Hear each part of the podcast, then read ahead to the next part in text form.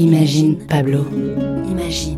Un podcast du Musée national Picasso Paris. Souvenirs de vacances. Mougin, été 1938. Te voici, l'homme au chapeau de paille et au cornet de glace. Que tu es gai et léger. Ta glace est douce? Pablo, Oui, Dora vanille ou fraise? Le soleil brille. L'été te va à ravir avec ton beau chapeau de vacancier. Quelle insouciance Pistache. Un an après le bombardement de Guernica, Picasso est en vacances à la plage, avec Dora Maar et les autres. Éluard se souvient de ses vacances hors du temps.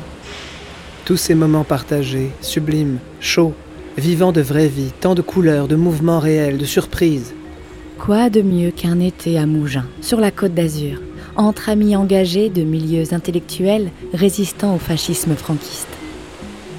Dans ce tableau, homme au chapeau de paille et au cornet de glace, Picasso décrit un bonheur simple et fugitif. Et une boule de vanille. Euh, non, une boule à facettes. La vie scintille dans ce tableau et dans cet été à Mougins. Il y a des étincelles dans ton chapeau mangeur de glace et des arcs-en-ciel dans ta barbe et tes yeux. C'est tout? Non. Tu as un serpent en guise d'oreille, Des boules de feu dans tes iris, des bris de verre dans tes joues des barbelés sur ton t-shirt. et une langue verte pleine de venin. Ce mangeur de glace n'est pas ce qu'il y paraît. La légèreté de l'été cache une autre réalité.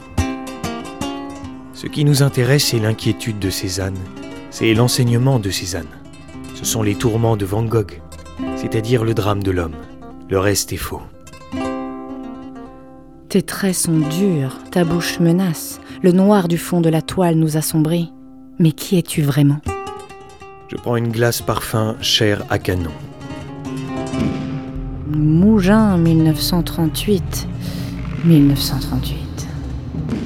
La montre du réveil arrêtée à l'heure du déjeuner, la cloche du premier service porta la mort rôtie et truffée à la bouche en cul de poule du canon, du fusil, les mains gelées collées aux pierres et le nez fouillant la poussière sous les meubles grelottant d'angoisse. Picasso peint ce tableau un an après le bombardement de Guernica. Et nous sommes en pleine guerre civile en Espagne. Vénus sortit de chez elle pour acheter à l'épicier des sardines à l'huile frappée d'insolation devient coquillage. À l'époque de la guerre civile en Espagne, Picasso disait vivre la pire période de sa vie. Il écrivait des poèmes dès 1936. Le peuple des oiseaux de proie déchirant les griffes et du bec l'épaule nue de la fleur du citronnier fille morte de peur. C'est à l'époque de cette guerre, comme le dira l'américaine, amie et amoureuse de l'art, Gertrude Stein, que Picasso découvre son hispanité. Misérable peau de chagrin serrant le corps déchiré de l'amour qui saigne à l'étroit dans la couronne de son lit de ronces. La glace fond et l'homme au chapeau révèle sa véritable nature.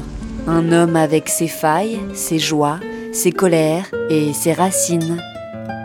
Canción otoñal. Federico García Lorca.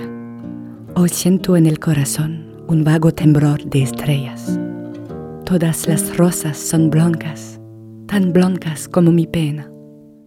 Un podcast réalisé et conçu par Pauline Coppen et Elsa Denac. Avec les voix de Grégoire le Prince Ringuet, Étienne Monet, Elsa Denac et Pauline Coppen. À retrouver sur le site du musée